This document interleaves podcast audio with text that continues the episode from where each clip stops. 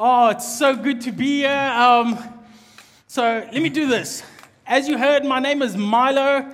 I'm married to an awesome lady by the name of Allison. We have three amazing kids that differ in color. They go from darker to lightest. And we actually have four kids, but you can't see the fourth one because apparently I ran out of ink. And so we've got four, we can't see the other one. But, you know, that is just how things are going. In our lives, like Louis said, we started LCCT, Lighthouse Church, Cape Town, 2 years ago. And we've just been on a journey. And gratefully, and should I say thankfully, we met these amazing people. Louis and Yolandi Skippers. Can we just give them a round of applause? Come on, we just want to honor your amazing leaders. Prodeo, we love them. They are so amazing. I mean, I have never met such genuine people. I mean, the first time we met, and we met biblically. It was a biblical meeting because they were having an Easter egg hunt. And I believe where there's food, it's like what Jesus does. You know, wherever Jesus was, there was food.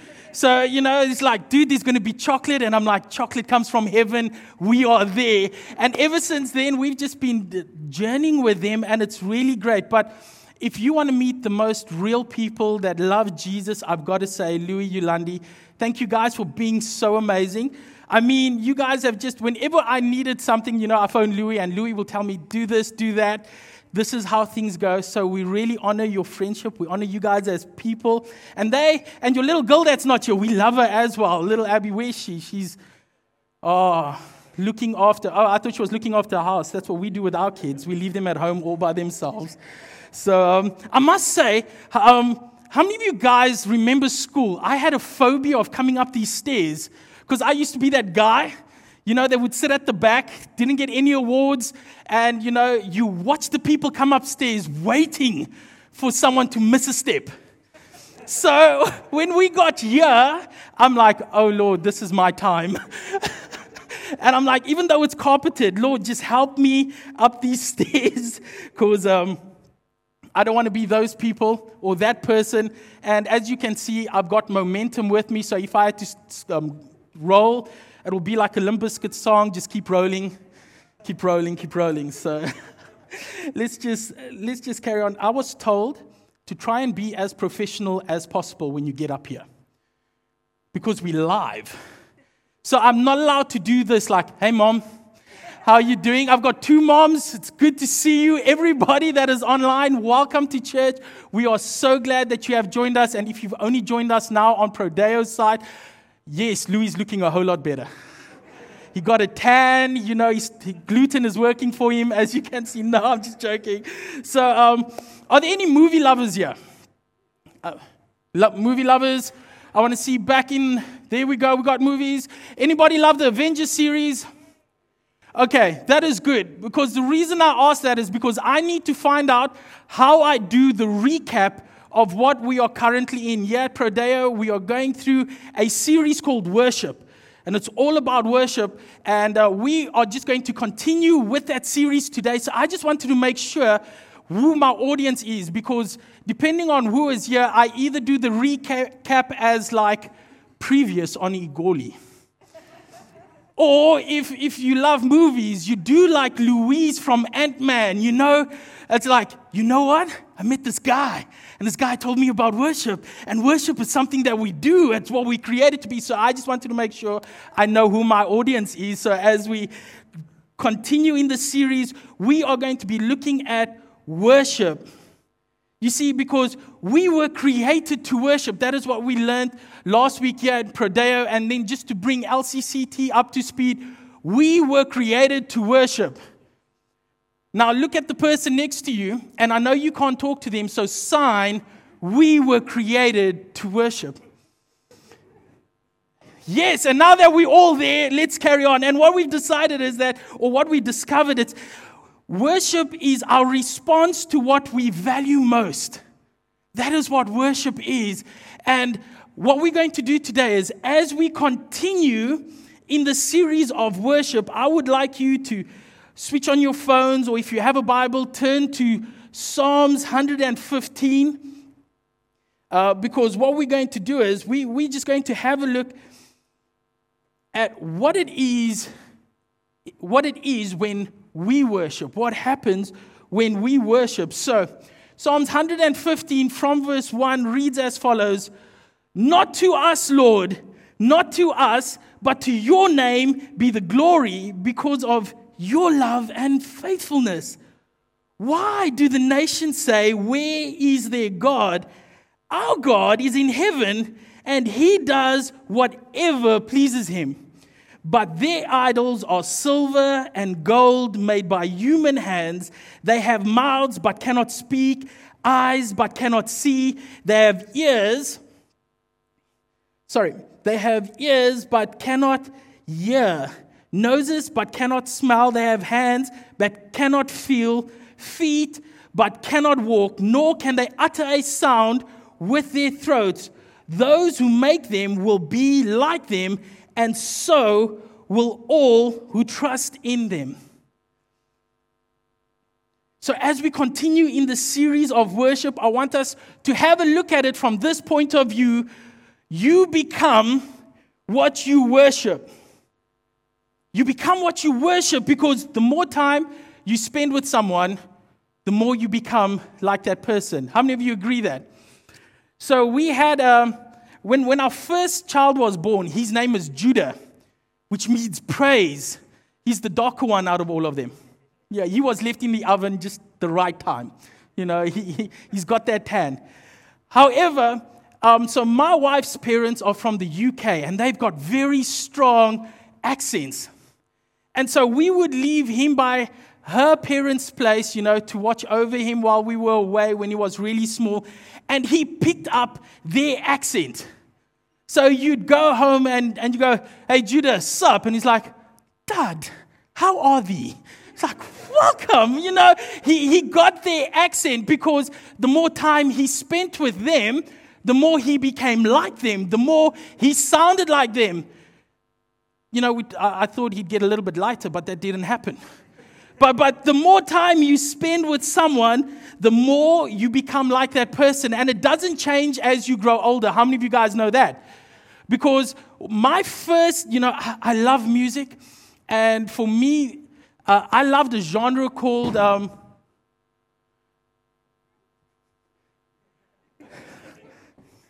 I love a genre for the people online. Something fell on the roof, and I don't know if that was going to fall on me, so I'm just moving. But I love a genre called punk rock. Hey, my first encounter was a band called The Offspring. Man, and I wanted to be like them. Man, because I love their sound, so I taught myself how to play bass. So as you can see, I'm not white, and I live in a colored home. The genre there is not crazy white boy music. So I would play this music, and my parents would look at me weird.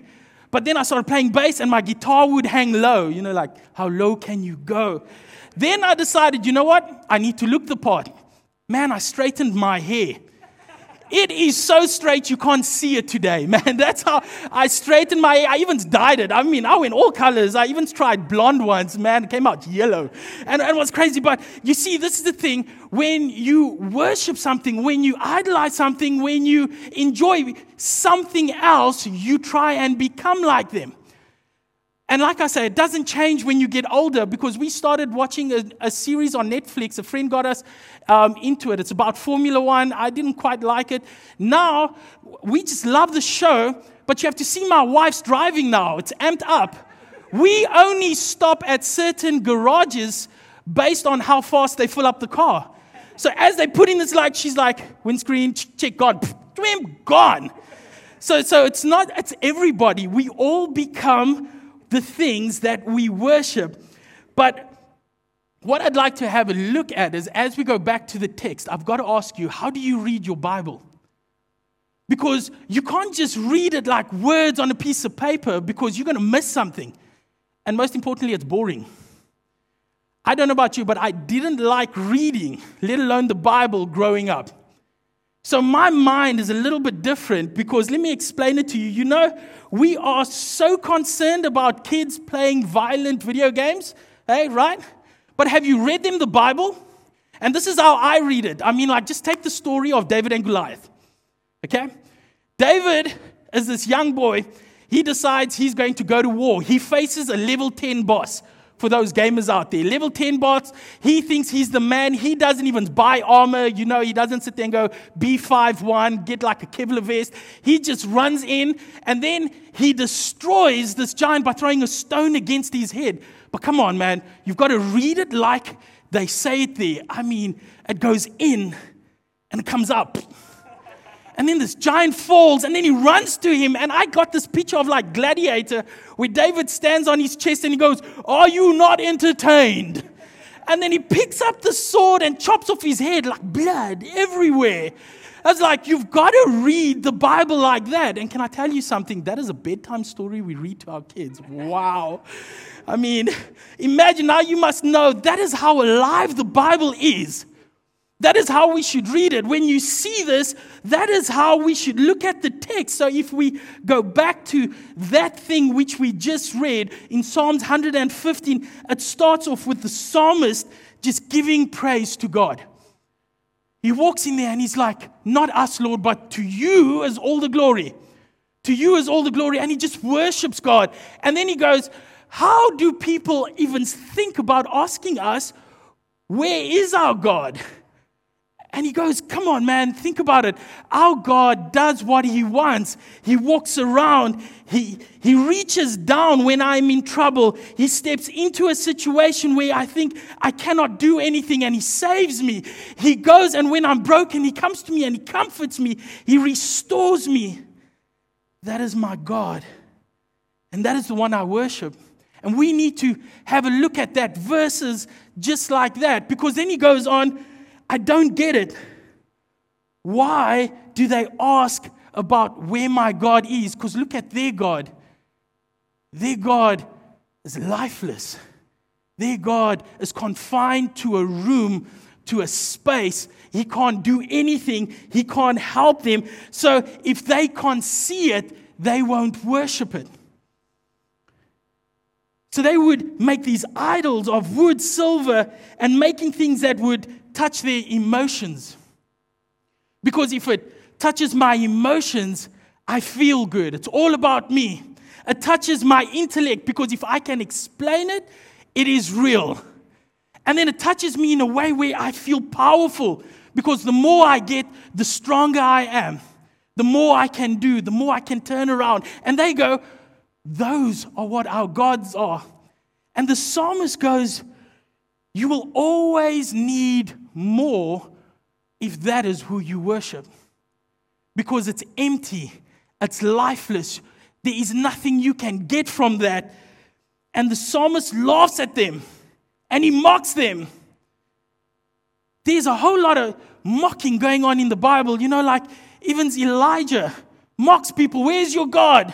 He's on the toilet. And he mocks them.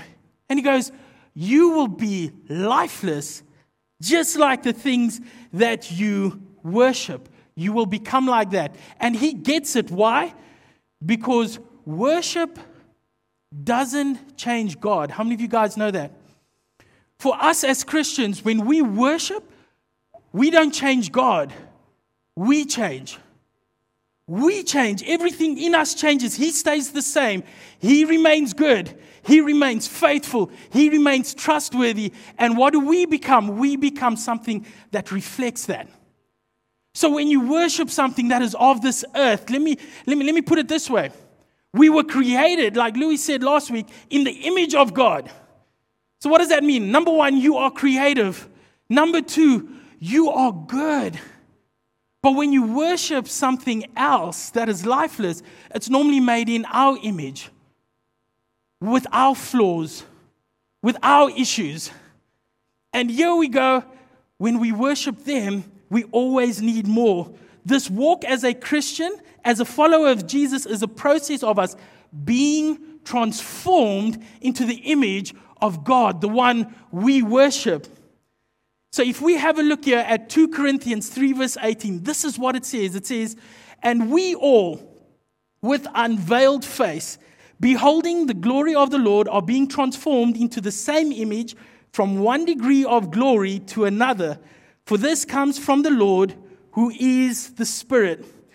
You see, we become like Him. We were created in Him, His image. We come as we are, flawed, broken, hurt. And what happens in those times of worship? We get changed. How many of you guys have ever been hurt and run to your mom? When you were small, not now. But the thing is, the moment you get hurt, you run to your mom. And what does your mom do? The love that she has, she throws that on you. And who changes? You change. It's the same with our God. When we go to Him and we worship Him, whatever He is, He puts on us and we reflect that. And that is why in 2 Corinthians, Paul is saying, as we gaze upon God, as we worship Him, we become like Him. We are transformed into who He is. And this is what we need to understand, that worship is not a genre and worship is not a song. Worship is a lifestyle. It's all about the lifestyle that changes. We are transformed as we encounter God. Encounters mean we get closer to Him. The closer we get to Him, the more we know about Him, the more we get to know Him, not just know about Him. Hey, we don't want to be those stalker Christians. You know those? I met my wife in a nightclub. It's a very dodgy place to meet your wife when you are wanting to be a pastor, but that is where we are, and I judged her from a distance. I'm like, heathen, how could you go to church? Because I first saw her in church, and then my friends invited me to a club, and I go, how dare she go to a club? But that's because I didn't know her. I knew about her, but I didn't know her. But the more time I spent with her, the more encounters I had with her, I got to know her. We've got these amazing friends. We've been friends for like over 15, close to 16, 18 years, 20. The number just keeps going. We've been friends very long.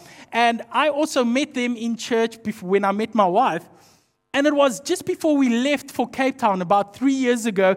She comes up to me and she confesses, it's like, dude, when I first met you, I didn't like you. I'm like, what? How are you only telling me this now? We're leaving. Our hearts are breaking. You are best friends. And now you tell me you don't like us? She's like, no, I didn't like you. Oh, wow. That hurts. And she goes, but then I got to know you. You see, the thing is, encounters bring us closer to Jesus. Because the further you are from Him, the more distorted our perception is of who He is. And our perception of God will show you the extent to what we worship Him. And in the extent of what we worship Him is the amount of transformation that will come onto us.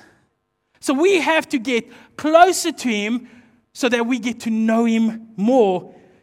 The closer we get, our perception changes. The greater our revelation, the more we worship. The more we worship, the more we become like Him, because we spend more time in His presence. We spend more time with Him. So our worship of Jesus changes our lives. So who are you worshiping at this moment? What are you looking like? Because where you worship, your lifestyle changes and is transformed into that. And then the second thing that changes from a lifestyle that change is you change from within. Worship changes your heart first, because whatever gets your heart gets you. How many of you guys know it's easier to change your mind than it is to change your heart? Like for us, dude, I could change my mind about going to gym. I enjoy going to gym. Next year, I'll probably go into one. But I enjoy it. And the problem is, I can change my mind from the moment I wake up to the time I get to the door, because then the weather's not right, and it's like, oh no, not the weather. My hair. Can't get my hair wet. But if it's in your heart, no matter what comes your way, you will pursue it. Because like I was chatting to Louis, and during lockdown, he was like, Milo, I'm in the best shape I've ever been because I train at home. Me, I'm like, I train nothing. I train my dog not to come in and eat my food. But in my mind, I could just picture Pastor Louis at home, you know, like he does CrossFit. And then his wife, Yolandi, standing there with the baby, and he picks her up, lifts her over his head, and he squats with her and comes up and does a few. And he's like, I'm in the greatest shape. Me, I'm like, Only thing I'm picking up is weight.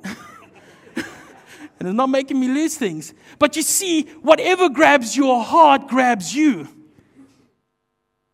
And I want to show you something about how it works when you worship. What you worship grabs your heart. In the book of Luke, in chapter 18, we have an encounter with this young, rich ruler. And what happens at this point in time, he comes to God. And we need to understand our worship is not a ritual. It's not a checklist that we can mark off. Like I said, it's a lifestyle that we live, because he approaches Jesus and he asks Jesus, what must I do to inherit the kingdom? And Jesus tells him what he should do, and he goes, I have done that since I was small. And then Jesus goes, the only thing left to do then is to sell everything you have and give it to the poor. And it says he was saddened by that because he was really wealthy and he left. He didn't change. In certain translations, they say his face fell. Now imagine me reading that part in the Bible. It's like, where'd it go? Who picked it up? Did they just kick it towards him? I don't know. But now you see, whatever has your heart has you. His wealth had his heart, so he couldn't change. But let me take you to a different encounter. And it's in the book of Luke, just one chapter later. We encounter a man by the name of Zacchaeus, a chief tax collector.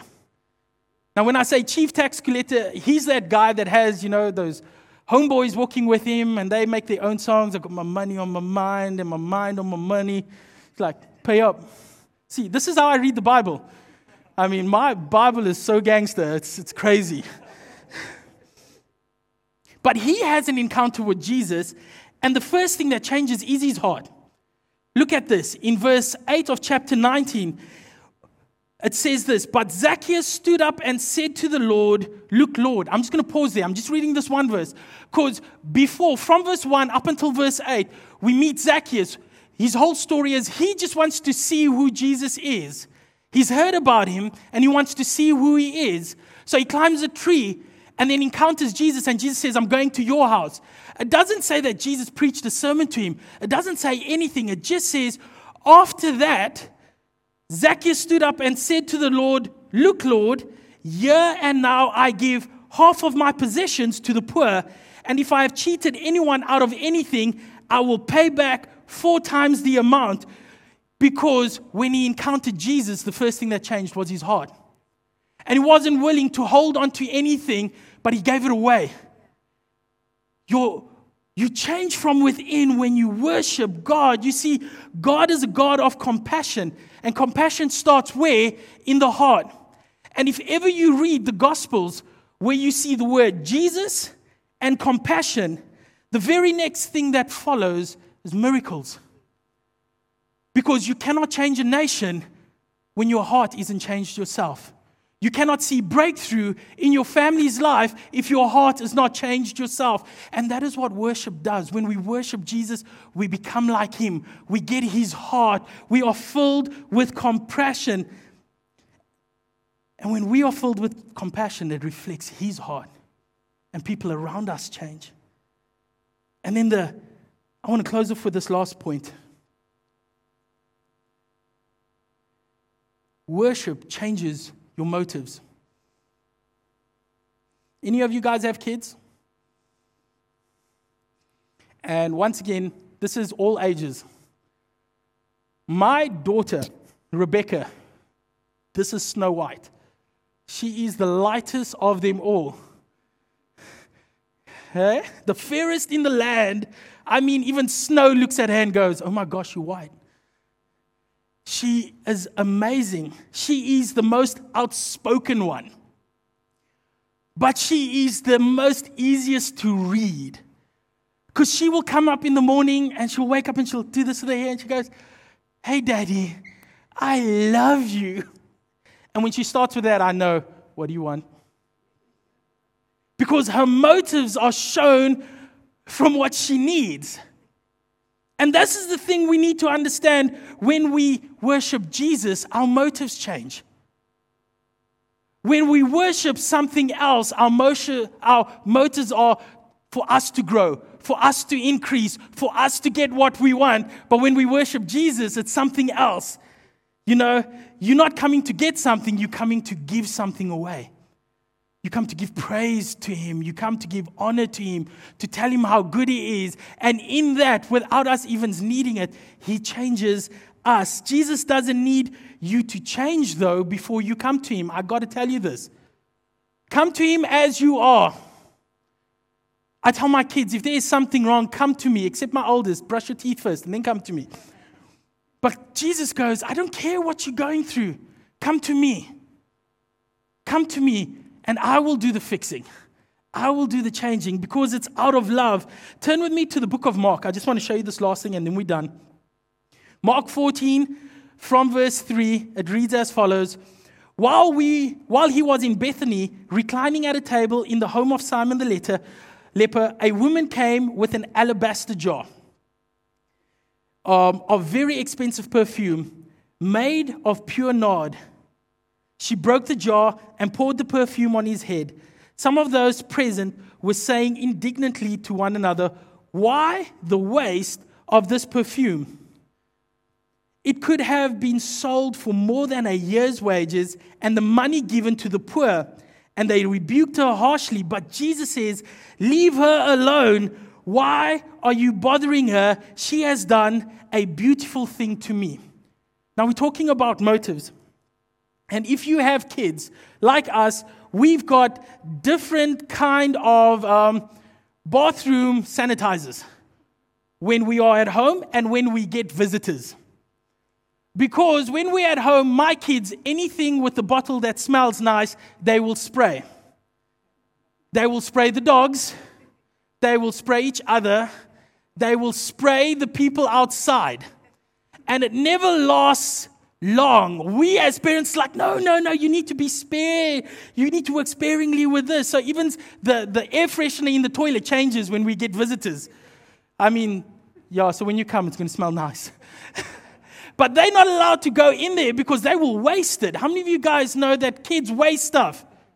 But how do you know they live a life of generosity?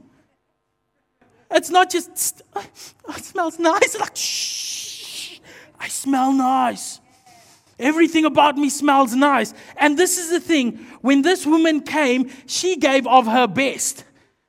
It says they broke it. She broke the jar, which means it couldn't be fixed, which means she had to give it all. There was no way to close it. So when Jesus, she was just showing us something. Because when Jesus went to the cross, he gave it all. He didn't spare anything. Her worship was already showing her heart. And her motives was not to get anything in return. It was to be a blessing. And when we worship Jesus, we become like him. We become generous with everything that we are. We become generous with our time, with our finances, with our skill. Because that is what worship does. Worship changes us. When you worship anything of the world, it's all about what you can get. But when you go and worship the King of Kings, the Lord of Lords, this is who I am. I give it to you. You see people like he does. You walk a life of compassion like he does. And you look for opportunities to be generous like he does. So if you want a life of purpose, you need to worship our King. You need to worship Jesus. Because as you worship him, you become more like him. Let us pray. So Lord Jesus, we thank you for your word. We thank you that you're continually doing a good work in us and through us. Father God, I pray that we will have more encounters with you. Because as we have encounters with you, we get to see more of you. We get to understand you more. We draw closer to you. And in everything, you show us your love. You bless us. So, Father, I pray over every individual, over every family represented here, may we become people that live a life of worship. So that as we worship, we change. And we bless your name, King Jesus. Amen.